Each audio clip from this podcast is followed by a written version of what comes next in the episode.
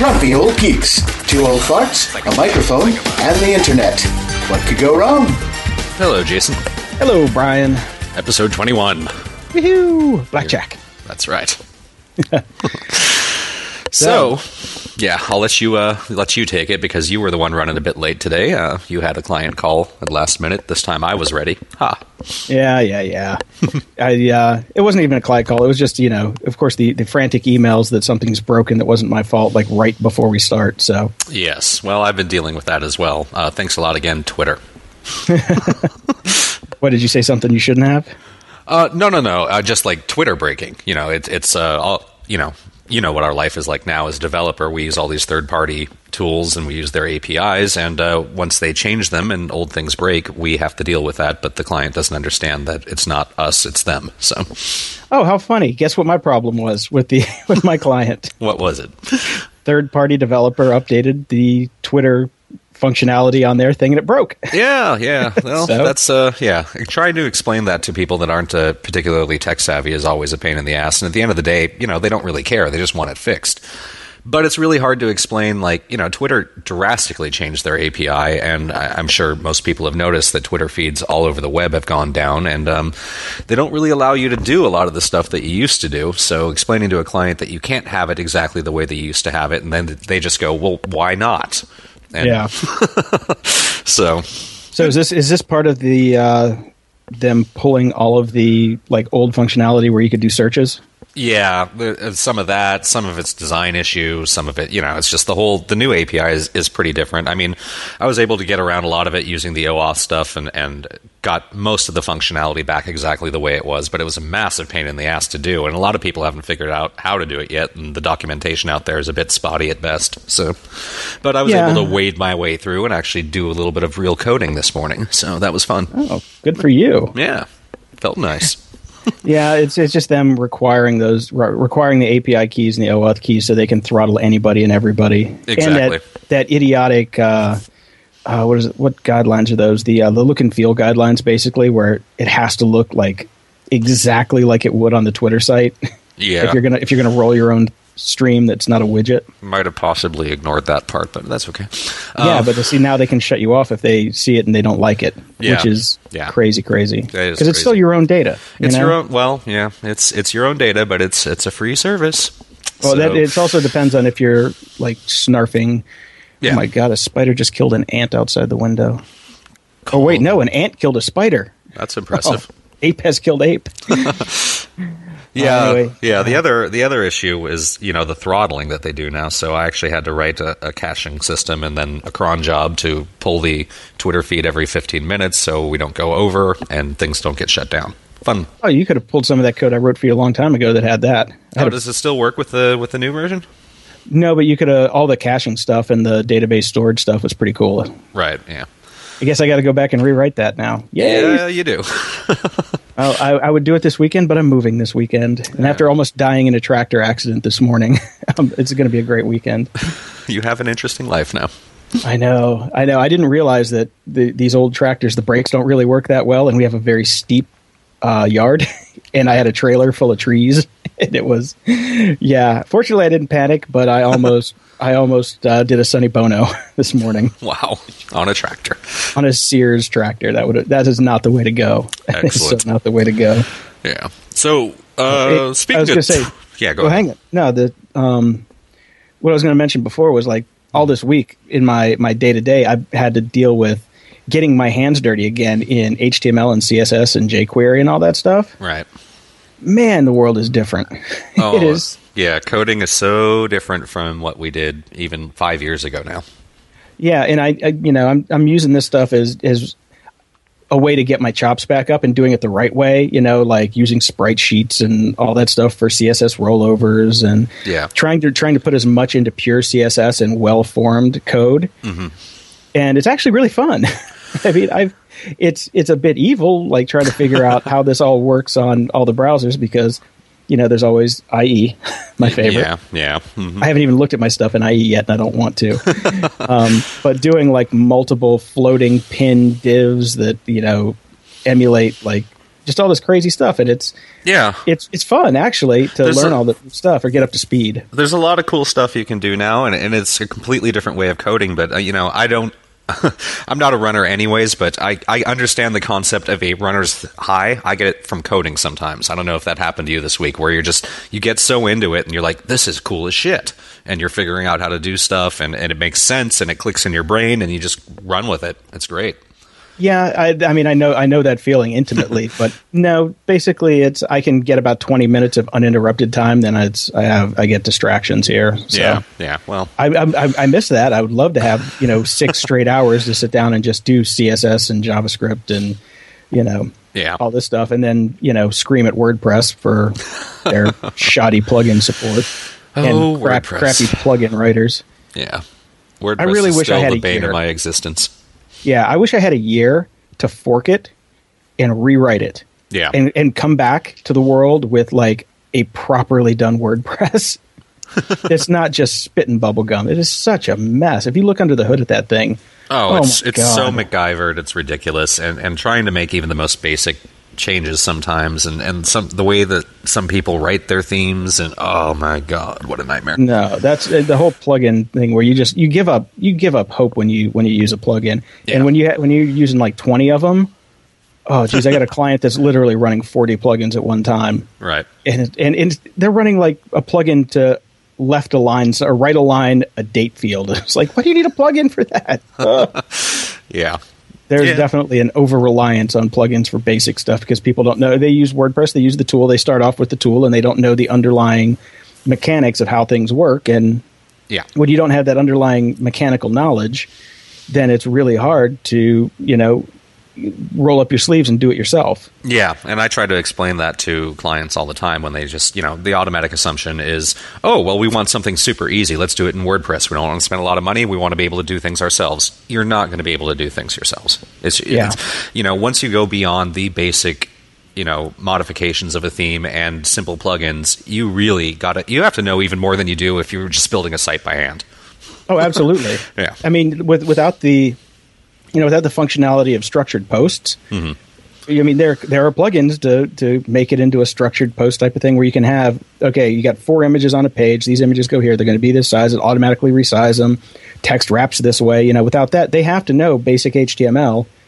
yeah And and after running MetBlogs for eight years and trying to get the authors there to even understand basic stuff, I, I mean, literally five times a week, I'd have to go in and and smack somebody's wrist because they were posting full res JPEGs to the homepage of the site, like five of them. So so the homepage turns into like a 12 meg page load because they didn't.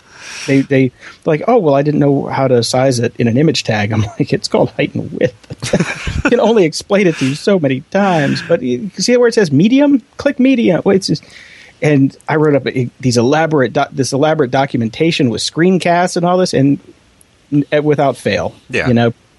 Well, th- So- I mean that's that's the curse of, of these of these free services that are out there that have you know Facebook, your Twitters, etc. Like clients don't realize how much money Facebook has put into com- making their structure so it was easy as possible for everybody to do an update. That is a you know billion dollar effort in programming and design, and that's why you can make a Facebook post and most of the time you're not going to screw it up. That does not translate to the rest of the world out there. Well, that's why a Facebook post is a little bit of text and an image. It's really kind of hard to screw that up. I mean, if if I wanted to make all my clients have their updates with one one Im- with one either one link, one image, and some text, Yeah. uh, that's Yeah, really no or a video. It's not that hard. Okay, yeah, that'd be pretty boring. Yeah. But Yeah, but it's just it's the mindset that people have now gotten into from using these things. They they go, well, of course I know how to do stuff. yeah. So, So so somebody should just maybe that'll be my Kickstarter. I'll Kickstarter a year off to rebuild WordPress, WordPress- and I'll go WordPress I'll yeah, and I'll just go get a cabin, a cheap cabin in the woods, Hmm. and, and just a, a a monthly beer delivery. they can just come up and fill the big tank, and now I'll that- just sit there and, and rewrite WordPress from scratch. that is a Kickstarter that I would buy into, and I'm sure many other frustrated uh, people just like us would as well. Because man, I am so sick of using that damn program. And but it, it, it'd have to be somewhat compatible, you know, Mm-hmm. because I mean, you could just go write a new CMS. Anybody can go write a new CMS, but yeah, but you want to be able to. take take the WordPress code base and just fix it from the ground up. Yes. you know, that make it object awesome. oriented, do not support crappy old languages, and I mean that's they're they're in the the Windows realm now where they got so much to support. Yeah, exactly. It's like no, clear the slate. oh man, so you got something about uh, some some clickiness that our that our friend the good doctor dug into. Actually, yeah, that was uh, that was really kind of interesting. Um, Mr. Doctor David Teeter uh, got intrigued by the concept of the click track that we had talked about with uh, with our good friend Mike from the Goo Goo Dolls last week, who is a drummer. So we were mentioning that he had never heard of a click track. He went online, he did a little research, he found this cool little site with these that this guy has uh, music machinery. Uh, it'll be in the uh, in the in the show notes, um, where he basically created an online program that analyzes songs and basically a way to figure out if the drummer was using a click track or not when they recorded the song. And it's pretty cool. Um, it's a good read. He created a bunch of APIs, of course, because everybody creates APIs now. Um, they've run a ton of songs through. They've got a whole database now. It's pretty cool. Um, what I liked most about it was like version one of, of the site, and we'll put or of his post. Uh, we'll put both in the show show notes. Um, he hadn't really figured. I mean, this guy looks like he's a musician, but he got thrown by the fact that you could actually create tempo maps when you're recording, which basically speed up and slow down click tracks. So he got a little thrown by that, and some of the songs were a little confused. But then through the comments, you had like other musicians and recording engineers commenting in on it and saying, "Well, you know, you can do this or that, so that'll shove your data this way." And he refined his his uh, algorithms, and it's pretty damn cool. Neat. Yeah. Neat. Yeah, I Very definitely cool. want to check it out. I was talking to him on the phone about it the other day, and it sounded really interesting. Yeah, it was. Uh, it cut me up for uh, for a couple hours when he sent me that. And I was going through it, and it was, it was a lot of fun. So, so uh, audio geeks, go at it. It's it's pretty cool. Cool beans. And uh, and and to go back to another guest, uh, Mr. Shane Nickerson, who who was when we were talking about social media, you know, and and how celebrities kind of fumble their way through it, and you know, you haven't seen it that much anymore because pretty much everybody's been on, but. Now we have a new a new entrant into the arena. Yes, it made the news. Oh, Prince, our pal Prince. yes. Yeah, he, you know, he's uh, figuring it out, but he posted uh, his obligatory food pick on number three. Yeah. Well, to be fair, he does what everybody else does. Here's what I'm eating. Yeah. So you can check him out. Uh, we'll put his link in the show notes if you really care. It, it was a it was a tossed salad, by the way. It was a tossed salad. I'm not going to say if that's appropriate or not, but Yeah. Well, the funny thing about this is actually, I mean, Prince back in the day was way ahead of the game online. He was one of the first uh, musicians that kind of created a pay fan club. He was, you know, when he was pissing around with the record labels and he was off them for a while, he was doing self digital distribution via his website. I mean, way, way ahead of the game. And then, you know, he hops in on Twitter and just looks like a total noob from 10 years ago. So, I think we discussed this on the show. You know who did his first website, right? Mm-mm. Yours truly. really.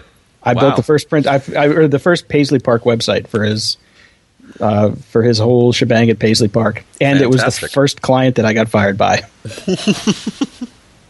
Yeah, well, Prince is notorious for firing people left, right, and center. So, Yeah, you well, that, you know what? You, this was this was actually from one of our shows that we never aired. We we were talking about drinking and coding and, and doing really stupid things, and they were they were making really stupid mistakes, and I got really drunk one night. I mean, this is when I was twenty five, right. And uh, went to my AOL account and created a new alias and handle. And this was after the site went live, and I sent them scathing feedback about the website from this, you know, non-existent AOL account that I just created. But I was at the office at the same time, and they were smart enough to match IPs. Oh man. Oh well. and and they fired they fired us and didn't pay the bill. So don't drink in in feedback. No, never. And and definitely don't do it from the same location. Hey man, you live and you learn. you live and learn. Yeah. Fortunately, I was doing that before most people knew what the internet was, so I learned early. this was literally 95, 96. Hmm. Yeah. A long time ago in a galaxy far, far away. So at least, you know, Prince is, you know, trying to get back on the wagon some, somewhat here. S- Somewhat. We'll see what happens. Yeah. Okay. That's all I got on Prince. Me too. Welcome to This Week in Shit We Put on Our Computers. So I got a new app this week that I've been trying out. Is this for your computer or your phone? This is for my phone. This is for the iPhone. Um, a while back, you got me into using the Fitbit, which uh, at some point just kind of disappeared from existence. It's probably in some of my one backpack I have somewhere, or maybe on, in a suitcase. Uh, I went away. I stopped using it for a bit, and uh, then I saw. Uh, I can't even remember where this popped up. An app called Moves for the iPhone. I think they're going to do an Android version soon. Who knows? Um, who cares? Who cares? It basically, you know, does pretty much the same thing. Uh, it calculate, you know, as long as you keep your phone on you, it calculates the amount of steps that you take every day. Uh, you can plug in height, weight, age, and it kind of does rough calorie, you know, calculations or whatnot. Uh, the thing I really like about it, because I bike a lot, is it actually differentiates between walking and biking. So for me, that's friggin' fantastic. So, like yesterday, I biked 14.4 miles, and, but only walked 4,000 steps. So, I'm able to track all of this stuff. Um, it, it, it, also, you know, differentiates when you're in a car and it just says transport or whatever. Um, and they're supposedly going to be working on the app so it gets even finer delineations between what type of travel you're doing. I can't wait to take this thing on an airplane and see what happens. Um, it's a pretty cool app. I like it. It's a lot easier for me to use than Fitbit. You know, it doesn't have the tie into a website and, and calculate stuff and all that. But, uh, you know, as far as a simple thing just to track how much I bike and walk every day, absolutely fantastic. I'm loving it so far. Of course, it's completely free, too. And I haven't seen an ad yet, so who the hell knows how they're going to make any money. But there you go. Oh, that was hey, that was going to be my first question. yeah, I don't um, know how they're going to make money. I mean, I don't know if there's much you know money to be made from from getting all this information about how much people are walking and cycling. But right now, it's it's a free app and there's no ads.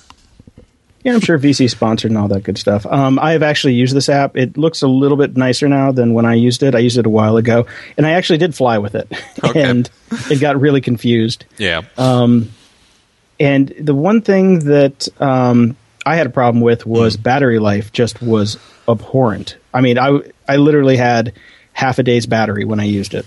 Right. Yeah, that seems to be better. I haven't noticed it being too bad yet, but I'll let you know uh, on the next podcast because this weekend I'm going to be like popping up to Santa Barbara and I'll be going out and about a lot without a charger around. So we'll see how fast it drains. I mean, they talk about it a lot on their fat on their FAQ on their site about how they're trying to work with that and get it better and better and better. But so far, can't complain. Yeah, I mean, and and you've got a five, I got a 4S, and I tried it on a 4S. Right. Yeah. So, yeah, it doesn't seem to uh, be doing too much drain. Yeah, so. the thing that really kind of that turns me off about it, there's no social, there's no real.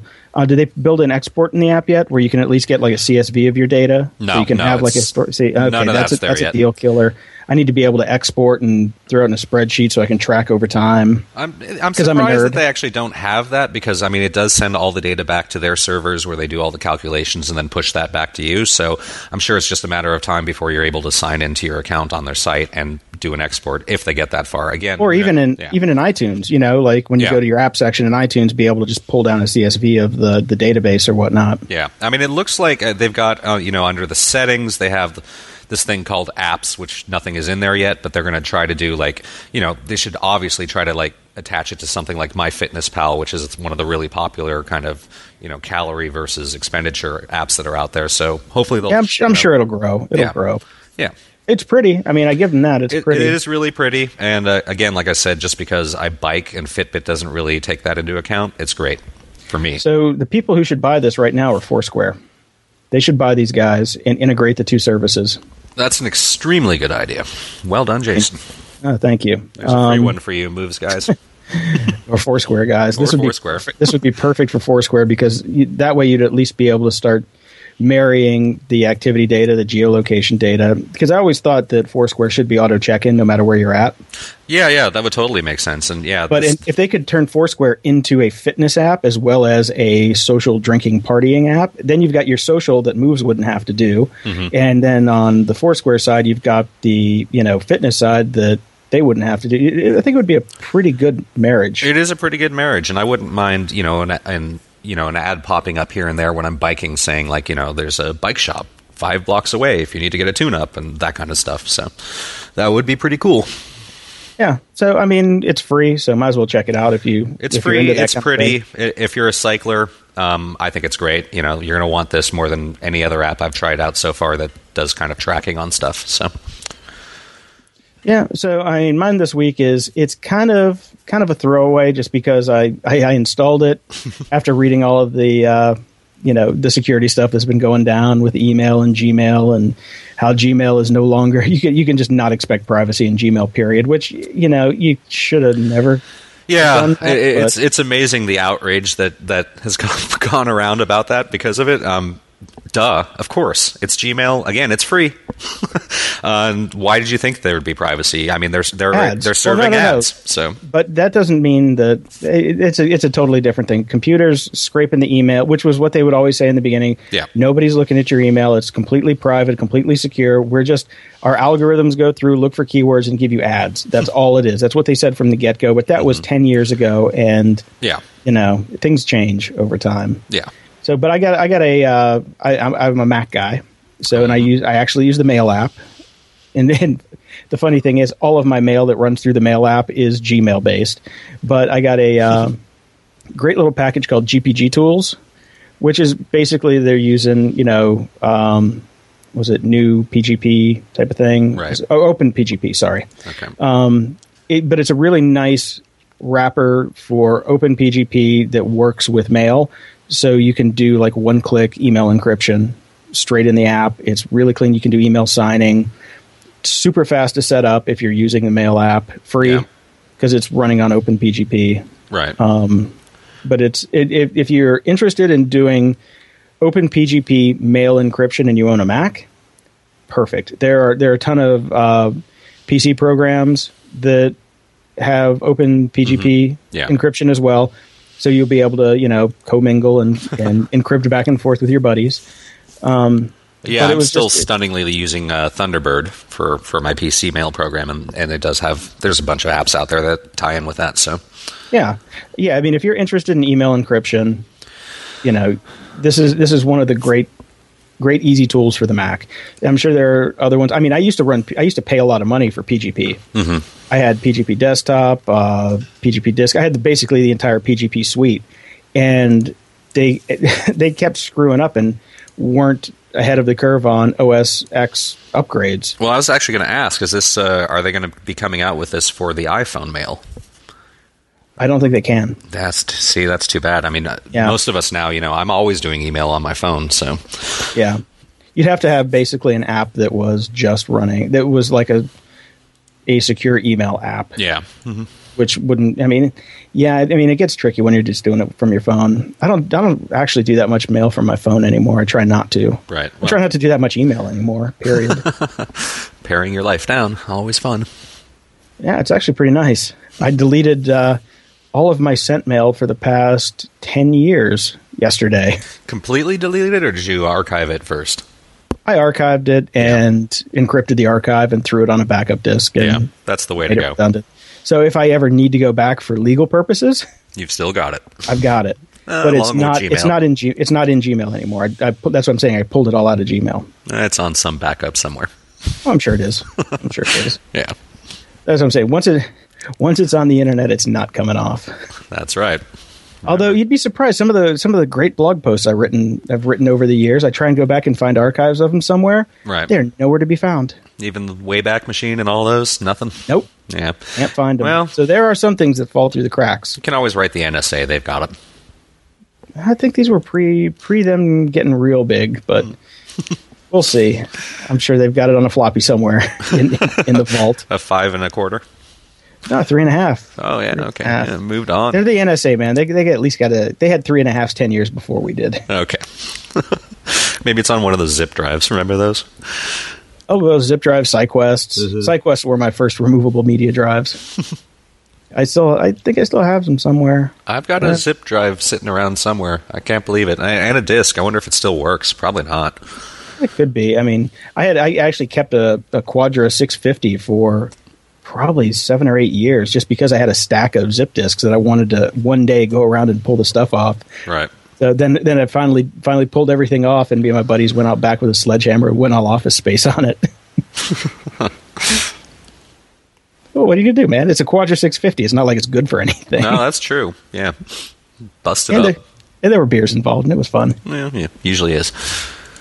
Yeah, so that's what I got this week. Hopefully, something more exciting will come along next week. But um, this was this was actually one of the easiest installs I've ever done for privacy and encryption software. It was like smooth. Yeah, I mean, it looks. I mean, it's a great site. They did nice design work, so that gives me a little bit of uh, hope for them. And it seems pretty straightforward. I might actually have to do this on my laptop. We'll see. Do you actually use your Mac now?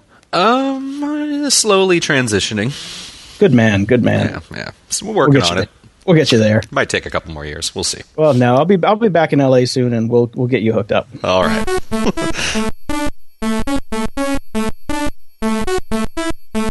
The whip's not dead. I'm kind of a gear nerd. I don't want to. I did. Some people use the term gear queer, which is, you know, I've got some gay friends, and then they kind of tend to not like that term. So Yeah, I'm going to go with the. ge- I'm going to go with gear nerd. Okay. So I found a really fun site this week. I was I was watching the uh, the random show, the Kevin Rose Tim Ferriss show, and Tim threw this one out. and It's called Everyday Carry. Cool. This is everyday-carry.com, and it's basically people taking pictures of the crap they put in their pockets every day. Which this was a thing on Flickr a long time ago. It's like what's in my bag, Yeah. type of thing. But almost everybody on this site is like quote unquote tactical. They've got knives and flashlights because I'm a flashlight nerd too. I got my sure my two hundred and fifty dollars Surefire that's in my bag that I carry with me, and but these Right. guys definitely like take it to the next level. Yeah, I've been scanning through the site. It's pretty interesting. I mean, God, I'd be so boring. I don't carry that much stuff with me, and everybody does seem to have a knife. Oh yeah, no, definitely. That's the fun part. you got to figure out what knives are good. I've, I mean, I've got a uh, Ken Kershaw onion that I've carried with me for ten years now, and the thing's still going strong. I'll put a link to that one in the show notes. If you like knives, it's a it's a um, assisted open, lasts forever, little serrated blade, and it's a, actually it's actually the knife that Tim Ferriss was carrying for a long time because I turned him on to it. Right. But he turned me onto the serrated version. I always kept it carried the straight blade. He, he turned me onto the serrated, and he, that was a good call on his part. Yeah, this is a this is pretty interesting. It's just cool to see what other people consider to be so crucial that they carry around with them all day. So uh, we should actually take photos of our own stuff and, and throw that up on the site for when this goes live. I, I can definitely do that. I, I will do it as well. Mine will be very boring. Mine, mine will be fairly what you expect that I would be carrying, but um, yeah. And, and the problem with this site is I have found probably at least ten things that I want to go buy. That it is making me look at a bunch of stuff. I, I, I like the, the fact that there's so many moleskins in there, so I'm not alone on that one. Very Yep. very pleased about that. Uh, but uh, other than that, yeah, I don't know. Maybe there is some stuff I, I should start carrying around with me. Yeah, it's uh, there. I don't know, man. This shit's pricey. The stuff that these guys carry is like top notch, and I prefer for my everyday carry stuff to be cheap. Yeah, everyday carry lose it- stuff, except for my phone, is, is stuff that I'm not going to mind losing because I tend to lose it. I, it's my sunglasses rule. I will never spend more than fifteen dollars on a pair of sunglasses ever again in my life. Amen to that, brother. Amen. So yeah, okay, let's do that. Cool. Uh, that's a we'll put we'll throw it up on the website for this. Yeah, week. we'll have pictures of, of the shit that we carry around. Now, is this just in pockets, or like is if I'm taking my little bag out to go do something? I think it. Well, I think this is every. It's an everyday carry. So just if you're taking your bag with you every day, then that counts. All right, fair enough. You know, that's it's it's basically I I consider it what I when I leave to go out for the night. That's what I take with me. Okay. You All know? right, we will do that and add that to the site. How exciting for all of you to see what we carry. I bet there's a lot of people that are going to like this site that listen to this show. Actually, that's true. Um, I found a great site. Um, well, it, it's doing the social rounds. You know, everybody's already posting it already. But uh, this charming Charlie. tumblr.com uh, which is just uh, it's peanuts cartoons uh, and he's replaced the words with uh, with lyrics from the smiths and it's just I, it tickles my fancy I, See, I- the thing about this site, I mean, when I first saw it, and you you sent me the link in for our little thing um, in Mammoth. Check them out, mammothhq.com. They're awesome. Um, I'm looking at it, and I'm like, oh, that's so maudlin and sad. And I didn't know that it was Smith's lyrics. I read the whole damn thing without knowing it was Smith's lyrics, and by the end of it, I'm like. Oh my god, that is so fucking depressing. I just want to go slit my wrists. Okay, I could see if you weren't aware of the fact that it was Smith's lyrics, it would be just be like, "Oh my god!" But the fact that it is is it's just genius. I mean, this is like the ultimate mashup of culture. This is this is what the internet's all about. This is why we have an internet, and uh, it just I, I, it kills me. I there's only so many he could possibly do. I don't know if he's actually still producing new ones or not. Um, he kind of shouldn't because I think he hit just about every major lyric already and just spot on uh, comics that he used. I mean, he used some of the best stills, and it, it just fits perfectly. Oh, that's great. Yeah. Yeah. you know, it's going to take ten minutes of your life to scan through them all, pick your favorite, post it, and uh, you know, then the internet will be on and done and move on. But uh, for this brief moment, this is my favorite thing on the internet. So I don't know if you remember remember this one, and this is, it totally reminded me of it. It was Garfield minus Garfield. I do remember that. Yes. Basically, John just looking. I mean, just the whole panel, all the all the Garfield comics, but without Garfield. So there's just no context, and it's just John, and it is so unbelievably funny. I don't know. We got to see if that's still out there. If it is, we're going to try to find it, and we'll put it in the show notes too. Yeah, like the first comic is just John sitting there with his arms crossed, going, "I've done things in my life that I regret," and then just two more panels of him staring at nothing. Oh, digital ennui. I know it's so great. So uh, yeah, I got to put that in the notes too because it's it. As soon as I saw the that as soon as I saw the Charlie Brown thing, it totally reminded me of this. Fun with comics, kids. Fun with comics and uh, and the Smiths. the, the Smiths are no fun. Hey, There's no no fun. You know what? I, I've always been a big fan and believer in the fact that miserable music can make you happy. I enjoy the Smiths; they make me happy. I enjoy listening to really old, angry, depressed Cure. It doesn't bum me out; it makes me happy. But I'm weird. Yeah, you know, I listened to a, a lot recently in the past ten or so years. I listened to a lot of that stuff, and it doesn't make me happy. Okay, well, One- a own. weird a weird thing that happened this week actually was I found a a a, a mix CD that I made at, 10 years ago, right. 10 15 years ago. It was basically an MP3 CD with 27 songs that I had made for driving. And I'm like, "Oh, it's a, you know, tunes for driving." And I just put it in my car yesterday and I was driving around and it was some of the best old punk rock stuff that I haven't listened to since probably I made that disc Right. Totally brought me back to my youth when I was happy. So I'm thinking maybe this type of music brings you back to your youth when you were happy. Oh, that's totally what. It, well, I mean, not that I'm not happy now, but I mean, it's it's yeah, it's it's the time of your life. That's what you're remembering. Like, if I were just to listen, if I had never heard "Heaven Knows I'm Miserable Now" by the Smiths, and I just listened to it now, I'd be like, oh my god, what a bummer. But it reminds me of you know being back in high school. Yeah, I mean because you have you have that baggage of memories that goes goes along with it. But this stuff, you know, it's the same thing. I'm like, oh my god, my girlfriend was so hot when I had this song. You know, it's just like I remembered all the good stuff. now, if it's just like, and I knew all the words, and it was, it was just this flood of memories and endorphins that came back. And so I'm thinking that even your depressing music links you to the happier times. Oh, of So- course it does. Of course it does. Yeah, without a doubt. because that's that, hence me wa- reading Charlie Brown on the Smiths and and basically wanting to crawl in a bed and put a shotgun in my mouth by the end of the end of the strip. But You know something, though? I mean- now that I know it's the Smiths, though, I would- I went back and reread them and I laughed my ass off. Oh yeah, it's absolutely hilarious. But actually, I I just thought of something. You know, the Peanuts cartoons always kind of bum me out. Oh, they're miserable. They were never funny. I never laughed. I mean, I remember just the especially like the Christmas movies or the full length movies that they did, just Oh, being heartbreakingly sad and kind of a bummer. Absolutely. And Charles Schulz was a dick. Did you ever see the documentary with him? No, no, it's, Oh it's been on my list of things to watch for a long time because I He think he's a fascinating asshole. guy. But yeah, apparently he was a raging dick. So Raging asshole. Yeah, definitely. So I think a lot of that probably came through. I think Lucy was probably his incarnation pulling the football away. right, you know. But did you ever see that the one beautiful Peanuts cartoon was when they um, mashed up the Peanuts to Bad Brains? I haven't Have seen, seen that. one? No, no. Okay, that'll be in the show notes too. It, it, this was going around last Christmas, I think, because I think they took it from the Christmas special and like mashed it up to a Bad Brains song. it was it was amazing, and I, I really don't like the Bad Brains, but they picked the one Bad Brains song that I really like. so That's awesome. So I'm going to have to head down to a Knott's Berry Farm this weekend, go over to Camp Snoopy, and throw a bunch of uh, Smith songs on my iPhone. absolutely, but you got to take pictures and, and draw your own thought bubbles while you're there. Oh, good idea. Yeah, come on, mash that shit up, man.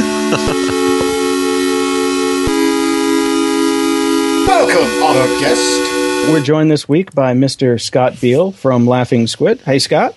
Hey, how's it going, guys? It's going great. We haven't talked in a long time. No, it's been ages. I know. Well, I mean, we were uh, we were kind of in the scene way back in the day, and then we like I left San Francisco, and then as soon as I was coming back, you left, and like we haven't kind of run across each other in a long time, but uh, I'm glad that we could finally get back together and actually have a chat today. Yeah, absolutely. So, I mean, I know you ba- primarily from Laughing Squid, uh, the the website and the hosting site, because all my friends were hosted on on your service, and um, but I think most people probably know you mainly as you know the primary tentacle, as it were, Yep. from Laughing Squids. Um, so, can you just like basically tell us what you do and the people who might not know you, and uh, just give us a quick rundown on who you are?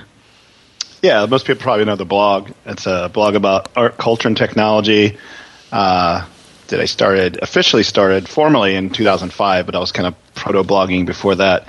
And then prior to that, I've also been running this web hosting company since '98. It's you know smaller uh, customers, lots of blogs now, WordPress, a lot of WordPress, and uh, so those are the two sides of Laughing Squid. It's kind of unique that way. So the hosting company sort of underwrites the blog to some degree. Right. You know, we do have we do have advertising now, but it's not. It wouldn't be enough to run it. Uh, so it kind of works out that we don't have to do things based on page view decisions or anything like that. nice. Okay, so so you actually don't. The Laughing Squid blog is not the primary like monetary concern of the company. No, I mean maybe it'd be good someday because who knows how hosting. It's funny that hosting still exists because there's so many free options, but they're still limited, of course. Uh, you know, than what you can do with a full a full hosting account. Right. But uh, what you may not realize is that I have nine full time employees working for Laughing Squid. for the for the hosting company. Well, and the blog. So I have Oh, four, okay. I have four full time bloggers and five on the hosting side. Wow, excellent. So since I last time I saw you, I probably only had a couple people just on hosting. yeah, I and think it you was- had, yeah, you had three, I believe. and and it was just me doing every blog post. So I did the first, you know, eleven thousand. So now I've got help. yeah, after eleven thousand blog posts, it, it, you know it's time to you can step back and hand the reins over to somebody. But what you may people don't realize, even though I don't have the byline on many posts at this point, I'm still I'm still going through RSS and curating and all those various sources, and you know, a lot of what's on the site is still things that I've kind of put together, but also uh, our bloggers will will present stuff, and and Rusty, uh, our managing editor, finds a lot of cool stuff too. so, who gets the final say on what goes up on the site? I mean, it's still me. I basically, I mean, our bloggers will pitch me, as it were. You know, I mean, we have a whole system we use for that internally, and and kind of they find things. And I mean, it's almost it'd be very rare that I would say no unless it's something we've already posted or, you know, they, they you know, well, do which happens, right? I mean, you know, things will resurface or like, oh, God, we posted that in 2007. Here it comes back around because it got on a Reddit or something like that, and and we have to decide like, do we post it again because there's thousands, millions of people haven't seen that first time around because they were, you know, ten or something, uh, you know, or whatever. But you know, Yeah. So that I always but, find um, that that aspect is just fascinating. The way things that just keep popping Oh. up cyclically. always, yeah, and or sometimes it's an older post of ours that will come back through whatever. Used to be stumble upon, now it's other things that make it resurface. Um, but yeah, I still I still hold on to that that final say, and you know we have a masthead with more publishing like titles of editor in chief and that sort of thing. Oh, that's cool. That's cool that you actually still have your have your hands in the whole thing. Oh yeah. Um, because I one of the things when when I when I met you, I was running Metro blogging. Oh, and right. I, I had my my writers out there doing our stuff for our different cities, and we were not that organized. so we eventually got to the point where we had to tell people like, okay, before you post this, go read the damn site because they'd be posting something that somebody put like four posts ago that had, moved down and wasn't above the fold, and we're like, come God. on, come on, guys, you can't do some research. So Yeah, just or search. We just every all of our guys are trained to search, and everyone who submits, we say it on our submission form, and it's pretty good. People are fairly good about searching first, uh, you know, on the blog itself. are you running that whole thing off WordPress? Yeah, yeah, it's WordPress. We're, we've been WordPress since 2000, since we actually officially launched in 2005, because we all met Matt in San Francisco, and Yep.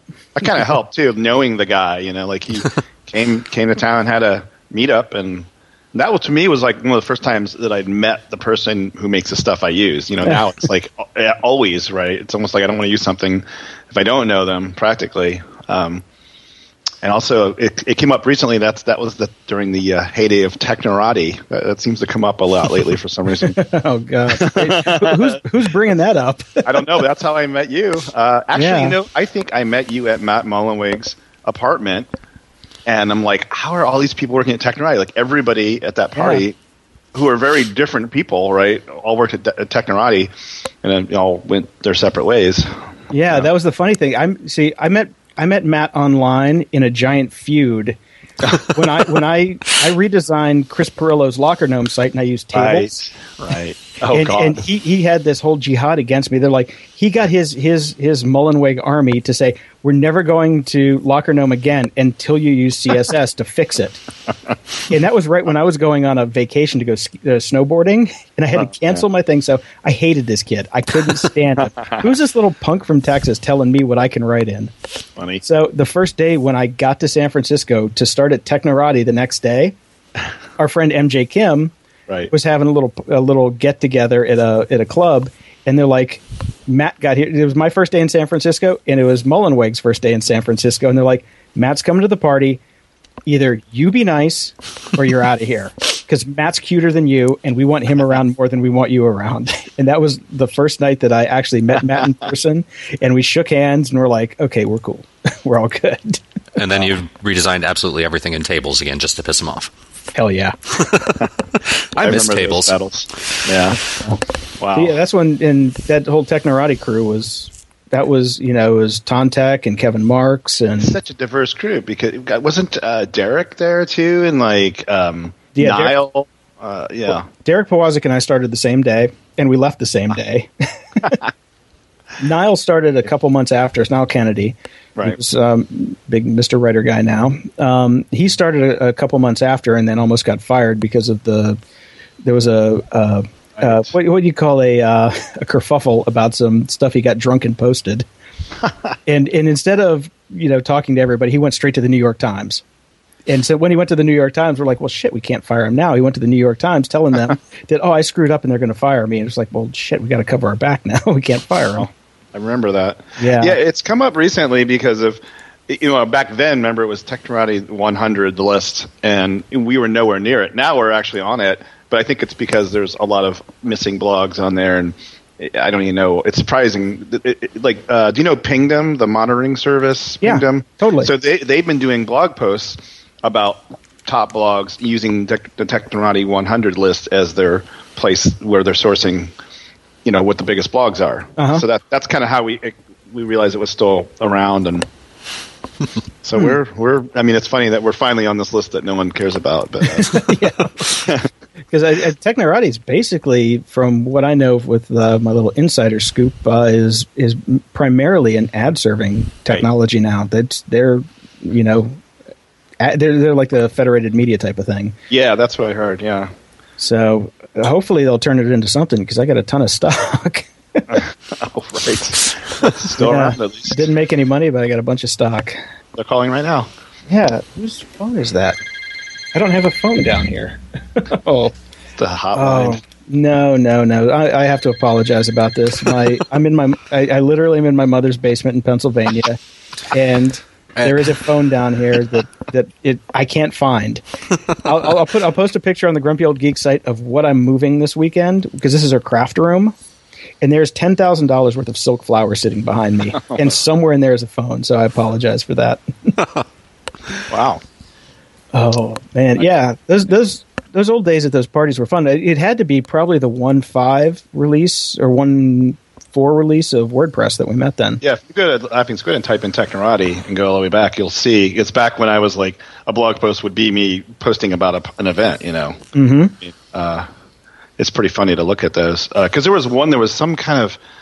It was one of the very first things I went to. I met you guys. It was at a bar or something. and It was some. I don't know milestone of some sort. You know. I know Oh. I can almost Wait. find it because Technorati is all going to be. Oh no, it was uh, Was it the Technorati users group?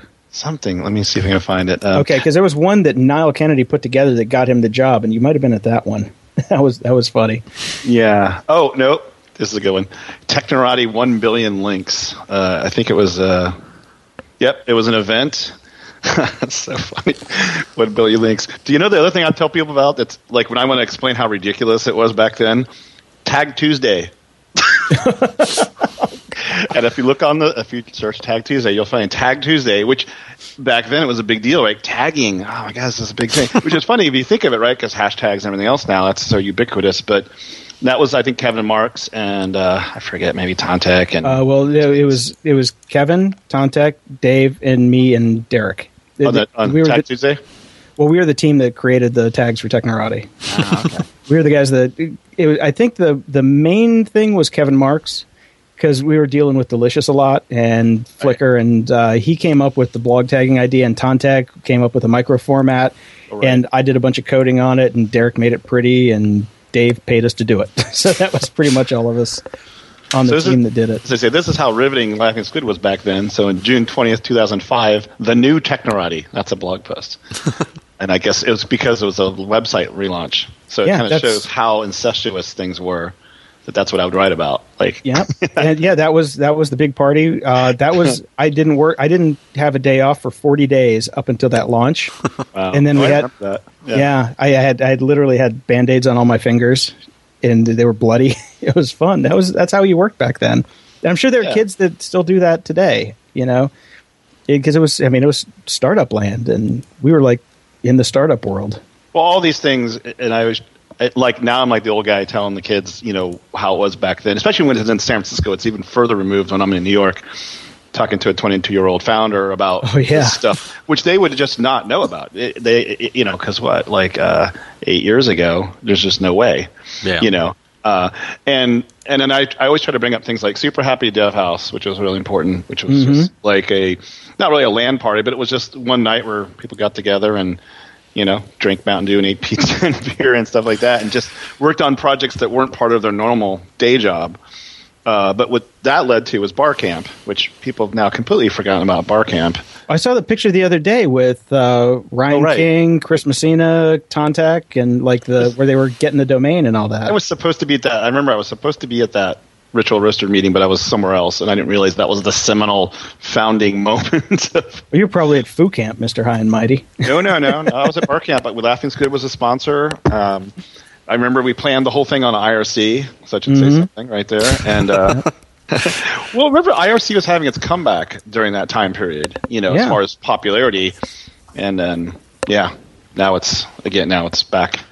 Yeah, I, I remember literally being in a room with four people at Technorati, this tiny little conference room, and it was me, Tantek, Kevin Marks, and Derek Powazek, and we were all literally nobody was saying a word, but we were chatting on IRC. It was it was the nerdiest, stupid. And then I just looked up. I'm like, guys, we're right here. Come on. Well, that, that that that hasn't changed. Now everybody's just texting each other. So From the other room. that's still there. I did that with my wife today on Skype chat. You know, we're like talking, and then finally I just walk in the other room, like, you know, this be easier if I just we could just talk in person. You know, like, Yeah, higher bandwidth with uh, uh, yeah, and it's it's cool that Chris Messina, like you know, we were talking about hashtags. Uh, he came up with a hashtag, and Ah. you know, back then he was. Wow, what was he doing back then? I can't even remember. Now he's You know how- Mr. Big at Google. You know how I met him, and I it, this is also a blog post. It's actually actually appreciate this blog post. It was it was the thing I was talking about when Matt Mullenweg had the first WordPress meetup I went to.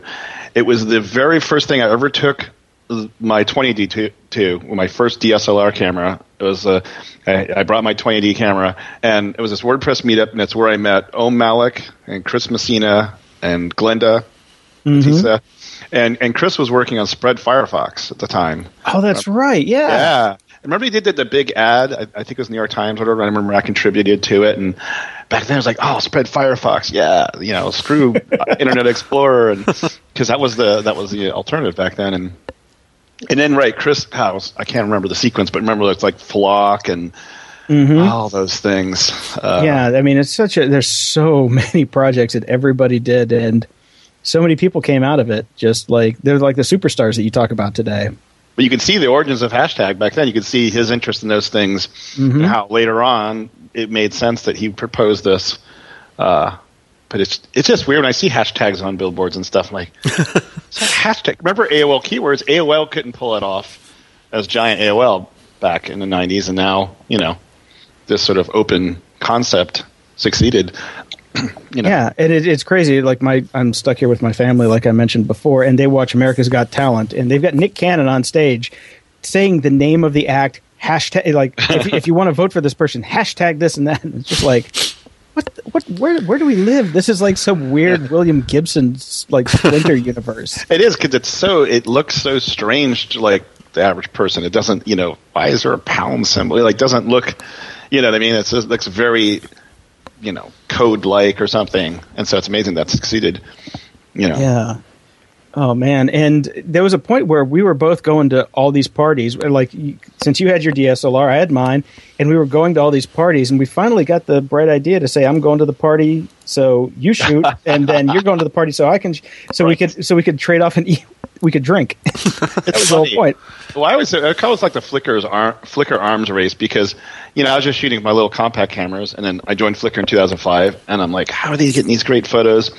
I look at the EXIF data and like, oh, I see. So they're using a DSLR, and they come down enough in price that it was you know it made sense to kind of try that out, and and then I think people just kept trying to one up each other on you know okay now let's get a really good lens you know or get a prime lens. And you know I remember when I met Thomas Hawk who's a fairly well well known photographer.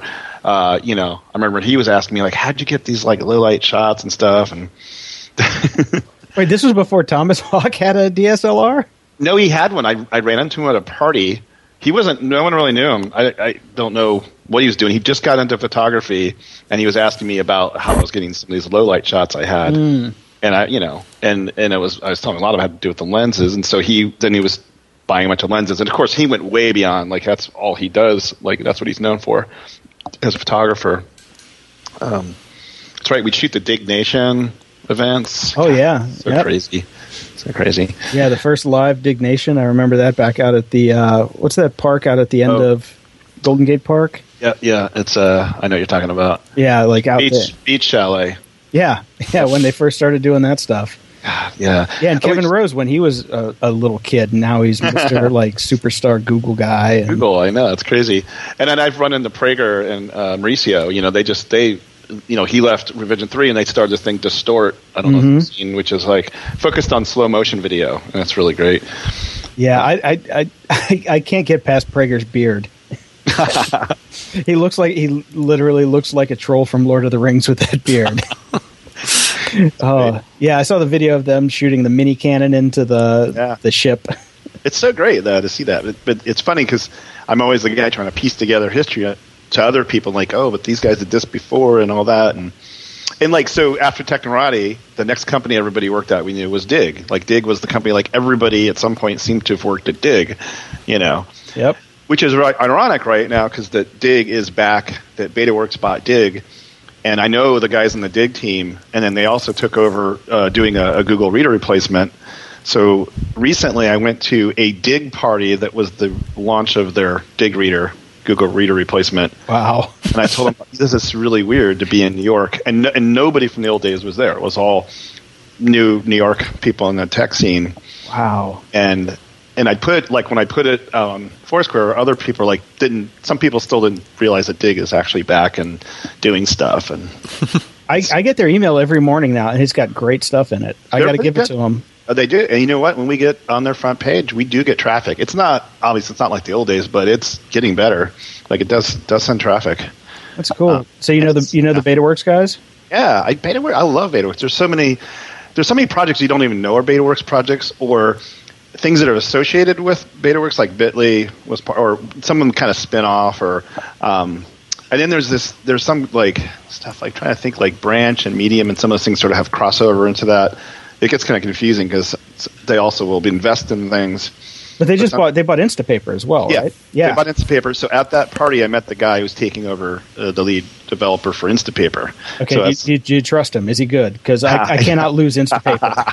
I, you seem like a cool guy, but I don't. I don't know. Although I noticed Uh. they just launched a bunch of stuff, right? Didn't they just? Uh, didn't they just do their first round of uh, feature releases? Didn't they? I think. um, I haven't checked it. I know Marco Arment posted uh, a beta of what the new Instapaper website's going to be like, and it was gorgeous. They did a really good job with it. They've got some good designers over there. yeah, no, it's it's great stuff, and and I was surprised how many people were on the Digg team. I felt like it was ten or twelve, like at this party. So it's like it's you know, I they're bringing in uh, what was it NewsMe, and, and they have other things. So Digg and also Digg Reader are going to evolve beyond just that sort of thing. It's going to try to pull more stuff in, and um, yeah, because losing Google Reader was a huge blow for me, you know, on my daily workflow. And yeah, uh, same here. We actually had a show about it, and I convinced Brian had never Brian had never used an RSS reader, and I convinced him the, the the wonders of Google Reader, and he's like, "Thanks, they just closed." yeah, that was, that was awesome. I had about a week of using it. It was cool. I I did not I did not call that one because I thought FeedBurner. It's definitely FeedBurner's next, and I and uh, you know, I've purposely don't even give out FeedBurner anymore, and waiting for it to go, and, I, and they stopped development on it as far as I can tell. Yeah, but uh, it's still up and running, which is you know good because I still use it. And it's going to be a pain to flip that over, but and that's probably why they didn't want to break. The difference is right; they turn off. They're going to break websites versus, you know. Yeah, they're going to break a lot of the internet for that. And I was worried about Reader going away too if we'd lose some people because, you know, there's a lot of blogs that update infrequently, or also people who source from us from there. But I haven't seen too much of an impact. It's not like it wasn't a huge change overnight or anything. So mm-hmm. that's good. Yeah, that's really good. Yeah. It, hopefully, people like slowly migrated off. Like I tried Feedly for a bit and all that stuff. You know what I went back to? Net Net Newswire. Oh my god! I, went, I went back to Net Newswire three because the yes. four version is terrible. I went back to Net Newswire three. What I know, I'm like, it, it, gives me gives me news. That's all I want. Give me news. I used to use that until I went to Reader, and that, that was part of my whole like just let's go into the cloud browser based everything. And um, yeah, Digg Digg is almost there. It's still missing a couple features for me, so I'm on Feedly, but I'd like the Digg Digg layout better. Yeah, yeah, it, I think they did a good job. I give those guys give those guys props. But it's definitely weird seeing Digg back and not being, you know, Owen and Kevin and all those guys. You know, because right. I like right when I met Kevin, he had been on Leo Laporte's Twit podcast hmm. and said something really nice about Technorati. And this was actually at at one of the WordPress meetups uh, somewhere in the Castro we were just like we left and we went down to Lucky Thirteen to have a beer, and then Kevin rolls in with a couple of his buddies, and I'm like, I went up and said, "Hey, dude, thanks for saying the nice things about Technorati on Twit." And he's like, "Oh, cool, thanks." And then we got to be friends, and we found out we lived a block away from each other. wow! And ended up hanging out. That's how I, I got to be friends with him. Like over the years, it's like all those weird little connections back then. Oh, it always happened. It's crazy. Yeah, you and you look back at the people you knew back. It's almost like you're making stuff up that you would know all these people that have gone on to do these pretty big things. Well, I mean, you look at Soma back then. Like my first day, my first day at Technorati, I go back. I'm Tantek takes me out for a bagel, and this this crazy looking woman comes up like manic, asking Tantek questions on the on the side of the on the corner where we're waiting for the light to change, and she's like, "I can't find this. I can't find. Where, where am I going?" Tantek's like, "Go over there. Go around the corner," and and she she scurries off, and he goes, "That was Heather Champ." Ah, and I'm funny. like. Wow. And who was back back in the day an A list photo blogger, and everybody right. knew her. And in that community, she was like you know top of the heap who then turned out to marry uh, the other guy that was I was starting with. It was very weird how yeah. incestuous that startup community was because I don't think people realize how small it was.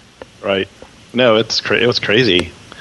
Yeah, I think going back now, it's different, right? You don't, it's just so big, and now that all the backlash has been happening there every other day or something, you know. Yeah, well, you can't even move back now. The the rent's so high. Yeah.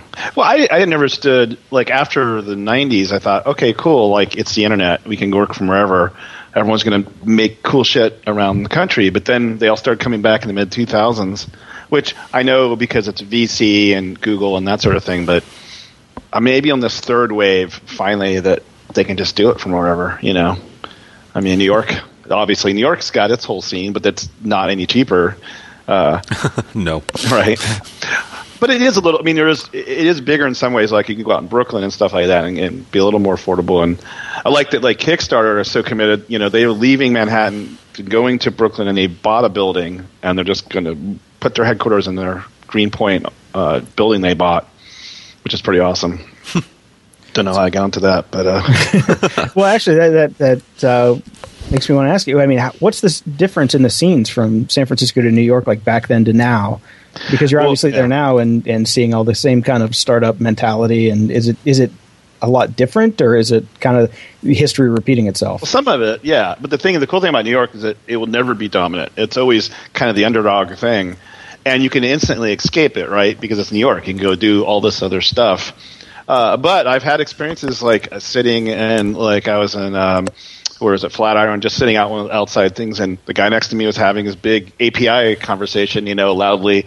I'm like, oh, that's like that's just like the old days in San Francisco, and um, you know, um, it's it's definitely I think it's repeating some of the stuff faster, where like there's more people coming and stuff, and then people who were doing stuff before aren't coming to things as much. Um, the difference is, I mean, Bloomberg has really been involved in things, and he comes to everything. And he, I mean, we didn't really have that in San Francisco. Like, you know, I think Gavin Newsom was acknowledged it, and I think Ed Lee is a reactionary. You know, like he knows he has to pay attention to it, but it's not really his thing. Uh, but you know, Bloomberg brags about well, you know, that he had a startup and that he used to rack his own servers and all this stuff. Oh. he would say that. It's so funny. Of course, that's coming to an end, so we don't know who the next unknown person's going to be that if they're going to be involved with it. But uh, you know, there's um, New York City. Uh, they have a um, chief digital officer, Rachel. She comes to stuff like. There's definitely it feels like there's more of a commitment, and that's impressive because it's a you know it's New York City. It's not like you know it seems like it would be way easier to do that in San Francisco. Yeah, you know? definitely. Like New York City would be like if it were Bay Area with that. And uh, um, but you know that thing is crazy. It's it like there's so many co-working spaces. There's events every night, so it's definitely there's a lot going on with it. Oh, the other thing too that the startups are much more public facing, right? So it's fashion startups and other consumer type things that I always think of San Francisco as a lot of companies making stuff for each other and then figuring it out later. Like Twitter is a great example. Like Twitter is like what do we do with this? I don't know. Let's, let's play around with it. And it took Twitter a long time to kind of figure out what it would be out to the general public. And uh, I feel like a lot of things here are from the beginning much more consumer facing, you know. Right. Because uh, all, all these headquarters are here. All these companies have headquarters. And I don't think, you know, at this time you don't have to explain, uh, you know, oh, Twitter and Facebook are important. They get that. So I think they're ready, like, okay, how do we get out to the next level? Um, and they're here. So it's not like you know. I think that's a, a big advantage for companies here because a lot of those companies are here. Plus Europe, you got the European stuff is closer. I think, but uh, it's pretty crazy. Yeah, and definitely with New York, with most of the industries in New York, they're used to making physical things, and yeah. and in San Francisco, basically what we did was all ethereal, ephemeral bits stuff. That's true. That's true. You know, it's definitely. And, but I do remember, like at the first Webby Awards, the mayor of San Francisco actually did show up, and uh, Willie, what was Probably his name? Willie Brown. Well, yeah, yeah Willie Brown. It's Willie Brown. Yeah. Like he's not going to pass up an award ceremony.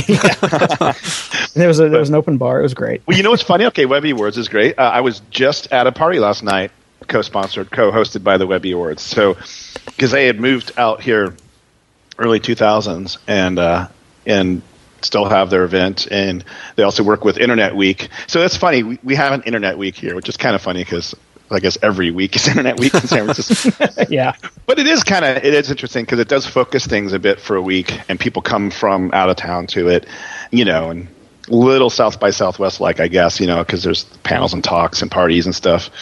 Um, but uh, yeah, I forget how I got onto that. But uh, the difference also here is that the tech parties are on rooftops in the summer, which is nice because there aren't really rooftop parties in San Francisco. Very few. You know, very few, and the rooftops are so small that you can have like twelve people up there. Right here, it's summer is the rooftop season, and last night it was. Uh, I don't know if you know the Barbarian Group. Uh, they have this beautiful rooftop, and they they'll they'll co-host with a different company each month. They call it the party's called Roofies, which is fun. hashtag. hashtag, right, of course. Yeah, yeah, yeah, yeah. And last night was Webby Awards, and then the previous one was the Onion. So that's a cool, you know. Like, oh yeah. Right, but it's funny. Cause, so sometimes you see crossovers like that where it's like people who are not known as a tech company but are doing some tech stuff or a digital. They have a digital side uh, and so that's kind of cool. All I'm doing is listening and getting massively jealous. I've been based out of Los Angeles pretty much my entire career, and ah, it's like we have right. a lot of tech here. We're getting more yeah. and more every day. Like Venice Beach is becoming Silicon Beach, but we don't have this kind of engagement or crossovers or parties like you guys have in San Fran and New York. It just doesn't happen here. And if they do, if they're across town, you're not going to go to them. Exactly, right? it's too damn far away. and, and think of that. So that's where you get spoiled too, right? It's like no driving, really. Yeah. No one knows driving. You got public transportation running all night. We have, you know, even cabs are decent. Uber now, Uber and Hailo are in town, and that's another good option. You know, like last night, just walk back from it. You know, like it's kind of nice not because San Francisco was. There's always that thing to do. If you drove, then you're going to drink and drive, or you have to park, which is like that whole thing. you know, so I, I think that the infrastructure of New York City really helps. I think so, sort of support this kind of you know I, I think of like like Foursquare you know it's like it was a great city for them because they're out using the product going to these bars and going out with the team to dinner and stuff like that. And so I also have my little, other little theory about it being a, a good place for sort of developers and stuff is because you don't have these artificial constraints that you do and especially in San Francisco where you could work late as a company and then you could still go out to eat. Like it could be 10 o'clock. Amazing. Yeah. You could still eat. And then you could go to bars and you don't, they're not like kicking you out at 1.30 and turning the lights on.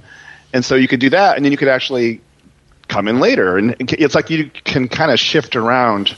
Because uh, I know some startups that do that where maybe they don't come in around until noon, but they go late. And that's just the way it works for them on their development cycle. Um, San Francisco was, for me, was always about hitting these arbitrary constraints and that's not just San Francisco. I guess a lot of cities are that way. With well, anybody with a two o'clock bar, you know, bar close time, yeah, which is most of the U.S. Right? Mm-hmm. Uh, but you know, but L.A. Like I, there are at least twenty four like swingers. I'm telling the swingers like yes, I can go to a place and get food late, or or um, uh, Canter's or any place like that. Like San Francisco has so few of those, and it's amazing. Like why don't they have more? Because there's there's definitely people who would go to them. You know. Probably just city ordinance. They probably not because everybody's so packed onto each other. You can't have a business that's running twenty four hours when you have you know the old Ukrainian lady and, living upstairs. Yeah, yeah. So. that was always a mystery. But uh, yeah, so New York's really good for that, obviously. And um, I don't know. Yeah, it's because a couple years ago when I moved, I moved here three years ago. It felt like I, I felt like it was like maybe 2006 San Francisco or something like that. Wow. But yeah, I think I, now it's, I mean, it's definitely more of its own thing. And there's a lot of people going back and forth, right? So I have some friends that have moved to San Francisco, or a lot of them because of Facebook. But then we've had a bunch of people from San Francisco move here, like Aubrey. You know Aubrey, right? Of course. Yep. Uh, yep. And a bunch of people like that have moved here, and um, and some now going to other cities. So I think I think it's good. There's a lot of flow. Like a lot of people I know grew up in New York they want to go live somewhere else, which I think is awesome. Like, yes, go, you know, try out another place, you know, and um, yeah, but and it's also because uh, people also come here all the time too. So I end up, oh, like people I miss from San Francisco, a lot of them come through here. So it's uh, kind of see everybody. That's cool. Yeah, and I think the other one is uh, between San Francisco and New York. I think Austin's the next big one. Austin and Portland. I, I, Portland's great. I think um, like, there's a pretty good tech community there. Uh, even Boulder, I always put Austin, yeah, too much, boulder Too much, too many hippies in pot and Boulder. oh, this is me. This is okay. This is me coming from San Francisco saying there's too much hippies in pot in Boulder. Uh, so, so. Probably, well, Portland would probably be. I don't know. It's quite hippies, but uh, yeah. Uh, Portland is hipsters. Yeah, yeah, the Portlandia kind of thing. Yeah, there's going to be a lot of mustaches on the apps. So that's true. Yeah, uh, I, I, I, Austin has barbecue, so I'm, I'm digging Austin because they got barbecue, they got good weather, somewhat. You got South by Southwest rolling and, through. Yeah, it's a good time. Well, th- that's when you that's when you Airbnb your place and leave town and go hang out somewhere else. Oh, it's really bad. I mean, every year I keep trying to quit, but I still have been going to it for some reason. Uh, I only went one year. I went the year that we were doing JPEG Magazine. Wow. And uh, I got a tattoo, and I on the this was the this was the year that it was I think the second year that Twitter was big, but like literally in front of me was the adaptive path crew, and this was the annoying part. Jeffrey Veen was sitting in front of me, and he put his briefcase under the seat into my seat because he's so damn tall. but we had we literally had the executive team of Twitter, Adaptive Path. Um, oh god, I can't remember. Basically, every major startup that was going on that year in right. 2009 2009, 2008. I can't remember which year, but uh, we all we were like looking around at each other, going, "Holy shit! If this plane goes, yeah. San Francisco's lost. we're done." True. it was it was literally like the last plane out of San Francisco, and we were all working, and we're just like, "Let's get on." That's amazing. And that was the only year I went. Wow. That's, yeah. I, have been going since 2005, but uh, yeah, I think I think it's probably time to stop at some point here.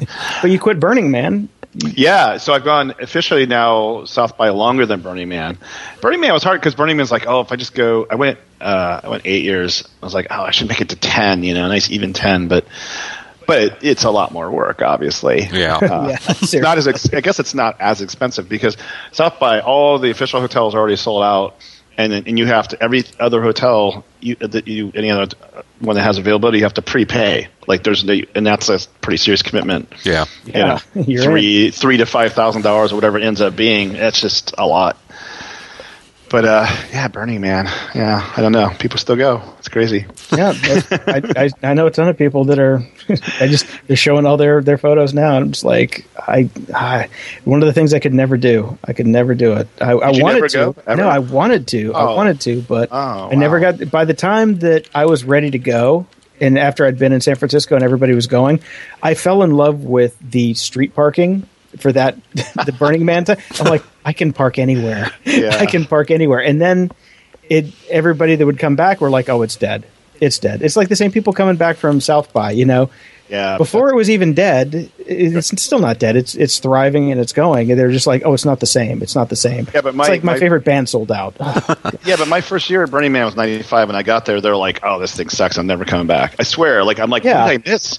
Because it only been it had been out there five years at that point, and it, it had doubled uh, to like it was 2,000 people to 4,000. I went it was 4,000 people, and they're just like, "Yep, too big. We're not coming back." And it that's they didn't even have a fence around it yet back then. So I, you know, I think it's still it's the kind of thing because someday it will not be there, and you're like, "Ah, "I should have gone." yeah, But- yeah. I'm I'm still kind of bummed that um. Well, I'm stuck here in Pennsylvania right now, so I can't go this year. Obviously, It's Right, right. But Yeah, I, I would dig it. I well, you know, it's the same thing. It's like okay, these things start, they get big, they kind of fizzle out, then somebody else starts a new one. So, Right. what's going to be the next Burning Man? Ah, it's, that's a tough one because it, there's it's such a unique set of circumstances, environment that came together. Because it's the desert, it's fireproof, right? You know, uh, I don't know. It, we thought of this like where else could it happen? It, it may be like Australia or some other places that are pretty open minded that have deserts. If you're doing that kind of event, still, Yeah. But uh, it also comes down to like the mindset of the people of the time that start the event. You know, it's like and, and what, what's proximity to, to Bay Area, I think, is pretty important. You yeah, know? definitely. right? That's why there was no East Coast Burning Man. I think you just have that because and there was a lot of crossover with tech scenes from back then. I mean, Google. A lot of, I think Larry and Sergey still go. So there's all those that crossover, uh, you know, and things back with Burning Man. I remember in Wired magazine started kind of the same time, then you know, close to the same time as far as the desert's part of it, and um, and then plus then all the ex- pre-existing history of the hippies and the beats and all that and the merry pranksters, like all that stuff. I think it was just sort of a culmination of that, you know. Um, I mean, Cacophony Society is the crossover that I came through, you know. Yeah. Uh, and by the way, I don't know if you've seen. There's a book out uh, about the Cacophony Society. It's um, this is my business partner John Walls was part of the early days of the Cacophony, and I came in later. And um, I don't know how I got to that. No, Oh, I, I, I was actually going to bring that up. I did see the book. I, I wanted to order it on Kindle, but you have to get the hardcover right now. It's so kind of worth it, though. I mean, I, I get it because I read all ebooks and stuff too. But it's it's a big book and it's, and it's got these great illustrations. I'm I'm in it a few times. Like it's funny. There, there's like an email printout of mine in the book because there's a back when other cities wanted to start up their cacophony lodge chapter, and back then I was giving them subdomains uh, through Laughing Squid. So if they you know they wanted a, a cacophony website, you know, we give them web space and. Uh, um, then I don't know if you know, there's a Chuck Palahniuk connection. Uh, Fight Club is loosely based on the Cacophony site, or the Project Mayhem from Fight Club. Yeah, yeah, I saw that. That would I I didn't realize that until I was reading about the book, and I'm like, holy shit, that is fucking cool. Well, he was hanging out with Portland Cacophony, and so we we organized these SantaCon events, you know, where you get all the mm-hmm. Santas, and we took it to Portland After we got kicked out of San Francisco, the second year we took it to Portland, and we were we were going to one of the stops on the you know itinerary, and this guy shows up with a little notepad, and I'm like you know, I always talk to those guys, and he was writing for Harper's, and it was Chuck Palahniuk who. Uh, was unknown at the time. You know, Fight Club, the book had not come out, but he was hanging out with those guys and considers himself a member of Portland Cacophony. And so, um, yeah, now he's uh, he wrote the forward for the book, and he's doing a Commonwealth Club thing that just got announced with the Cacophony guys, the authors, uh, at the Castro Theater, actually. So yeah, So Kind of a that's the crazy thing. It's like I know we're going a bit long here, but it's just like I want to I want to just say that it's like you look at the people in the time and like just all the crazy stuff that came out of it. It's like and you look at the startup scene in in San Francisco and New York and all that stuff. Now it's like completely different. Everybody's worried about business. Back then it was more about art, fun, and craziness. right. And it's like, it. how are these things going to? How are you going to get cool shit like this coming out of that type of environment where everybody's just like, I got to work, I got to buy pizza, I got to drink Mountain Dew, and I got to, I got to ship my app. It's like, no, back then it was just like, like with Technorati, even we're just like, let's have some fun, let's make some search and or whatever. We're No, actually, that's how I would describe San Francisco, especially with the art scene, is that people were there to do their art. It wasn't about being discovered. That's where you went to New York or L.A., right? Whatever your thing that you work on, you know. And that's why we, even like San Francisco would lose filmmakers to L.A. and you know or whatever. Like eh, people who stayed there were staying there not because it wasn't for the money. It was like they can just do it and kind of weird shit they wanted to do. So I think that's another thing that gave birth to it, you know Right. to things like Burning Yeah. Man and all that, and open source. I think of open source kind of overlapping with that. Even uh, you know, I used to say the SantaCon event is sort of open source because there's no one controls it. There's just this model for it, and it keeps evolving and mutating. And I guess now it's really annoying to people. Basically, it is. They hate. They hate it here. Like it, the fact that I was an early organizer of it, I was not would not be a bragging point because it's a totally different event here in New York. They, Oh yeah, Oh, They okay. hate it. It- It's weird because I like friends who are like in the tech scene who don't go to because it's kind of after their time or before their time, and I hear them talking about like it's it, it, it's bad. It's so bad, and they take over, and it's kind of the sort of bro scene, you know, and just more of a bar hop. And it wasn't that way originally. And originally too, it was like this convergence of all the different cacophony chapters would pick one city to go to, and you know we try to do unique things in that city. Uh, and uh, so we did Portland, L.A., and then New York, and that was the last one I did was New York, in '98. But it was in '98, so you know things have changed. It's still going. Anyway, Oh man. Well, it was great talking to you on the on all this old stuff. I'm just I'm feeling very nostalgic. We've definitely gone Yeah. gone a bit long on this, but I could probably talk to you about it for another five hours. yeah, But- that's what happens. Yeah, Yeah. So, um, before you jump onto the next stuff, are you cool to stick around for a bit, or you got to run? yeah, hang out. Yeah, sure. Okay, cool. Well then, uh, Brian, uh, take us out. We'll pop into something new in a second. We'll do. Kickstarter in the balls. This isn't a Kickstarter, but I did stumble across this this week. Mars One is uh, crowdsourcing, basically sending people to Mars. yeah, this has been going for a while now, since since May, I think. Yeah, it's been running for a little while. Um, this is one of those times where I think I want a government involved, or at least a gazillionaire. I am not putting on a spacesuit that's crowdfunded. Well, no, they're not crowdfunding the money to go to Mars. They're crowdfunding people. They, they basically they said we need people that want to go to Mars. Sign up, fill out our application, and if you are accepted, you can be one of the people for a one-way trip to Mars. No, they're also taking money though. I did see that part. They're they're doing both. They're crowdsourcing both the people and the money for it. And they're taking Bitcoin don- donations, which is, you know, very cyber of them. That's good. I, I do, and I also think Patrick Stewart did the voiceover on one of their ads. they played it on CNN this morning. That, that's one of the things that that struck me. You, you sent this to me a couple days ago, and I was looking Yeah. at it, and I'm like, I, I recognize this. It's like, okay, these people I, are they Canadian? I believe, or where, um, I think they're all over the place. but they, yeah, they are looking for people who will basically volunteer Mm-hmm. on a one-way trip to Mars One way. to start a colony. Yes. and it's called One Way Astronaut. Would either of you guys sign up for a one way?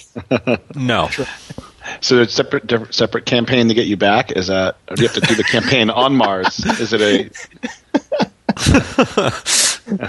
Yeah, this is this. I can't even imagine people would do this, but I, I'm I'm sure there are some. Well, they're calling it for they what they're saying is it's for a permanent human establishment, oh I see. Yeah, human settlement. But that's like, um, You have to build the settlement too, because it's not already there. So you have to get there and then build it. this is like Burning Man extreme. This is Well, like, yeah, we were just talking about where the next Yeah. Burning Man is. Ah, I think we got it it. we found it. It's on Mars. Except Yeah. nothing burns on Mars because there's no oxygen. But imagine how good the costumes would be. Oh my god. Oh man. What does Buzz Aldrin have to think about? He's he's the big Mars guy lately, right? Isn't he been in the push? That's his thing, right? Yeah, I don't know what his take on this is. I bet it, I don't know. We should call Yeah. him. That should is call interesting. find I mean. I'm sure he's he's kind of probably coming along the same lines of me as, and like maybe the government should be doing this one. But uh, you know, There is- Right. there, there's no government space agency It's anymore. true. that's true. Okay. We've kind NASA, of NASA we've just killed out of Kepler. NASA. They're yeah. not, they're, no, they're not fixing. We've got the Kepler Observatory up there. NASA has just pulled out today. They're saying they're not going to fix Kepler because there's no money. So So you have your choice between what? Elon Musk, Jeff Bezos, or Richard Branson. Which which of the three do you want? Well, no, there's another one. There's another one. There- Uh, what's his name? The guy from Quake, um, John Carmack. Don't forget John Carmack. Okay. I'm going with Branson because you know Virgin Atlantic is rules, so at least the He flight would be decent. people around. Right. Yeah, He's already. yeah. Yep. Yep. He's got that stuff down. So Well, I did, and I went out with uh, our good friend uh, Shenny Jardin to uh, see one of those ships fly, and those things are no joke. They fly. So I will go with Branson any day of the week. Yeah, that makes more sense. but he's not going to Mars. He's just going up to go have M and M's and roll around and take money. But no, these guys are these guys are literally trying to get to Mars by 2023. it's extremely ambitious, um, and I'm just a little freaked out by it. So So you would well, you have a wife. You're you both have wives, so you have families, and would not you know obviously uh, volunteer for this. But apparently, over a hundred thousand people at this point have signed up to say, "I will go." really, Yeah. As of this morning on CNN, there were over 100,000 people who have filled out applications to be one of the people that goes on this trip. that that's shocking. I mean, well, I think there's always a big drop off between people who fill out the application versus okay, we're going to send you what? No, no, no, no, no, no, no. Let's look into the safety on this now, really quick. Uh, uh, we're not coming back. You forgot that what? So I don't know.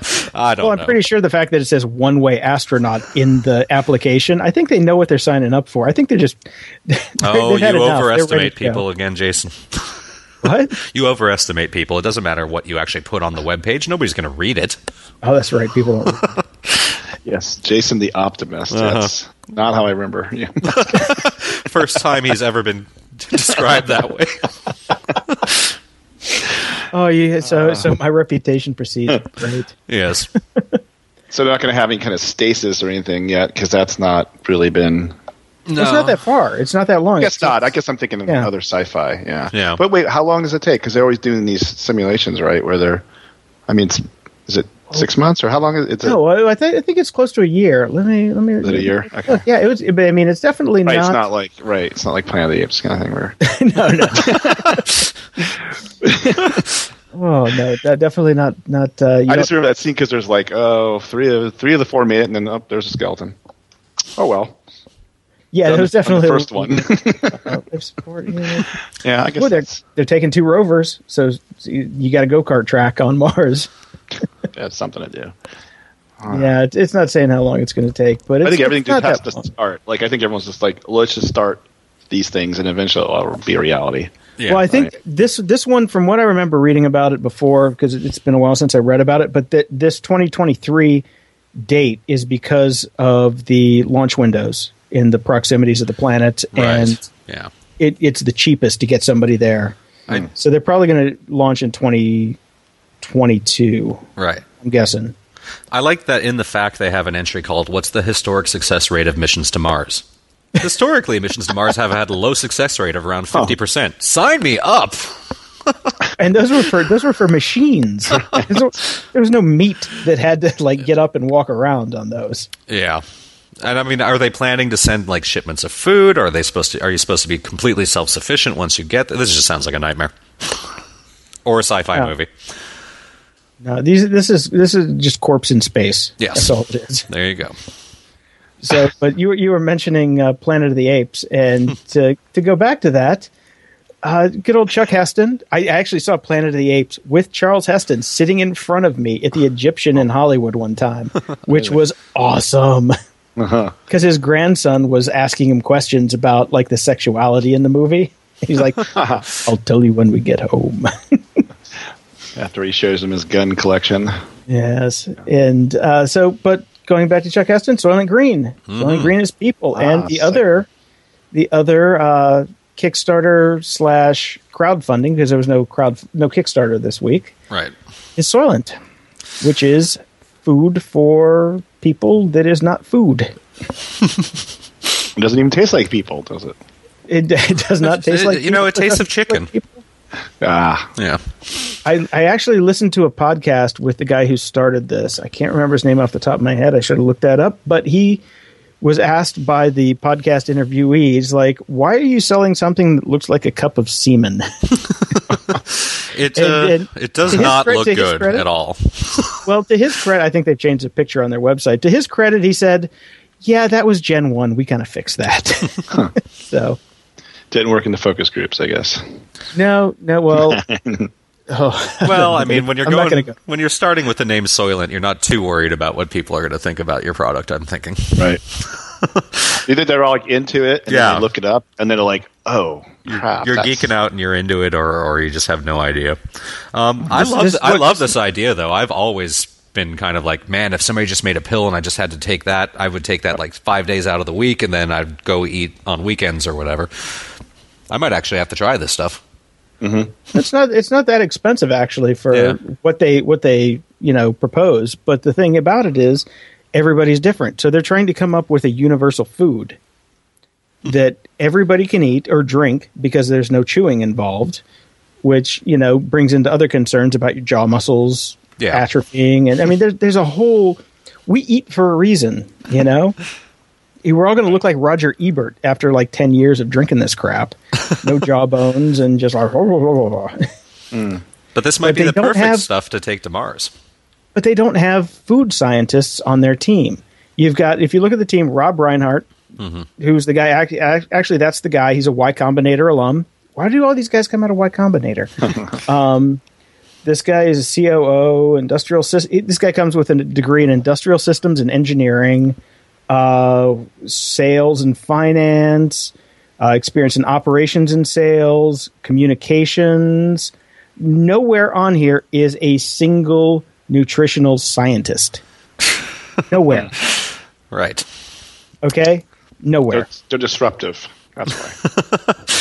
Yeah. they're disrupting the industry by not knowing anything about it. Yeah, and then what they're saying, what early adopters are saying, one guy says, as a bio, biologist slash chemist, I approve of Soylent and I really want to start using it, but no name, Right. no uh, no credentials. Oh, the taste is awesome! Like a bunch of it, this is like when you see a movie that's you know there's two weeks out before they uh, release the movie, and you see all of the press clippings. If the names are really small and they're blipped by really fast and you can't read them, that's because it's from the Des Moines Herald and one dude in the Midwest liked it. It's not from Rolling Stone. It's not from the Washington Post. So they've got the same thing going on with their quotes about what early adopters are saying, and there's literally no attribution to the Right. to the quotes. I don't know. I don't know what the hell's going on with this. Scott, would you would you drink this stuff? I try it. I would definitely But- try this for like a Yeah, week. yeah, yeah. Yeah. Yeah, but how yeah, how long what what's your Well, yeah, baseline for trying it? How long? You don't know, right? The whole idea. Do they have different flavors? I haven't really looked uh, into Nope. it that much. Oh, oh, One really? flavor. Soylent Soylent flavor. Yeah. It's it's It could get monotonous, right? Right. it's going to get monotonous. There's no doubt about that. I mean, I, even just doing like protein shakes, which I do, and I can get a variety of flavors. I get burned out by those real fast. But uh, I would do this for a week. I would totally try it and see what happened. But I totally, but he- I'd want to get. in the Matrix, they had to use a spoon. You know, come on, this is just a this is a shake. You live on a shake. And it doesn't have like a long shelf life. Is that the idea too? Right? I thought I remember. Oh, they don't. I don't see anything about the Oh, shelf okay. life. Maybe. Um, All right. So it's just efficient and inexpensive. Yeah. I guess. Yeah, it's. I mean, and honestly, I could probably go live off the shakes that I got at Target right now for probably a year without any ill effect. Yeah. and and probably bulk up because they're mostly protein shakes for for muscle builders. But Yeah. I think this is the extreme end of it where we're working towards it. Other things with like the stem cell meat and stuff like that. Like I think there's other things. This is like seems the the very end of it where you just have like one thing, right? Like Yeah, this is it. This is like it's like it, this is funneling all food down into a shake. It's like okay, if I want a shake that I can eat every day, I'm going to go down to the awesome Mexican place down the corner. I'm going to get a steak burrito with extra sour cream and some horchata, and I'm going to pour that into a blender, and that's Soylent for me. That's perfect. Got everything. Yeah, I'm, I'm okay with this. I'm okay with this being crowdfunded, but I again, like we've talked about this a hundred times. When you look at the list of people involved, and not a single one of them is like a biologist or a food specialist or anything, that's like how do the, how do people just go ahead and, and fund things without looking into it? It's it's a little scary to me. Yeah, I mean, I don't know. What do you think, Scott? Would you fund this? Mm, I don't know. I mean, yeah, I don't know. I guess what is it? What do you get? I didn't look at the funding. Like, what do you get? Like, you get the first one of the first tastes of it or something? Is that? Well, for 65 bucks, you get a week. 75 bucks. Oh, Oh, that's, that's like immediately committing to the program. Yeah, that seems like That's a it. bit much. Yeah. Right. Oh, Yeah. okay. 130 yeah. bucks, two weeks, two. Th- it's, Yeah. it's basically up to a month's supply. I'll I'll go to the launch party and try some samples. How about that? And I'm I'm a little bummed I don't get a T-shirt if I chip in an extra five bucks. or maybe they could sign the first package they send us. Yeah. it's um, no. But the guy, the guy on the podcast said it will be FDA approved, which I don't know how they're going to do that without any food scientists on the on the How they- roster. no. That's crazy. Plus, that takes a while, as far as I know. takes a couple of years, and they're they're they're expecting delivery. They're estimating delivery between de- no December December this year is Right. when they're estimating delivery. So how Yeah. can you you can't get anything through FDA approval by December? Mm, not unless they're already fast tracking it somehow. This is just one of those things. This and this is not this is not Kickstarter, by the way, because Oh. Kickstarter kicked them out. They're like, we don't we don't do supplements. We're not we're not in that racket. Yeah. You got to go somewhere else. And this is the first big one for a new crowdfunding app that is that will basically take you know I want to shit on my grandmother's face for twenty bucks. Will you fund me? You know, it's that it's that kind of lowbrow type of crap. So. Still better than an iPhone case, though. No, I that's that, that's my Kickstarter joke. I, we get so many Kickstarter submissions, and it's always the uh, the best iPhone case ever. Like it's some sort of you know, it's all. There's so many of those that are just sort of like prototyping type things. So, so at least it's a little different. Yeah. but Uh, I do like that Kickstarter actually stopped people from doing uh, photorealistic renderings of what their product white, might look like in the future. because it was Oh, confusing people that they're, oh that's what I'm getting. They're like, no, no, no, we just made this in Photoshop. this is kind of what it might look like, and they're like, Oh, no, you got you guys got to stop doing that shit. yeah, yeah, that's true. so, no, it's uh, I'm not buying it. All right. I'm buying it. Wait, Oh. yeah, I'll wait on some reviews before I give it a shot. I'll wait till it gets to the Trader Joe's and then do that version of. It'll be like the little knockoff, but it'll kind of you know. what, what- they got Trader Jose for Mexican. What would be this? Uh, what, what, what, what would Soylent be? Trader Marvin the Martian, of course. Trader Marvin's. Trader Marvin's. Okay, we'll go with Trader Marvin's. Shout out!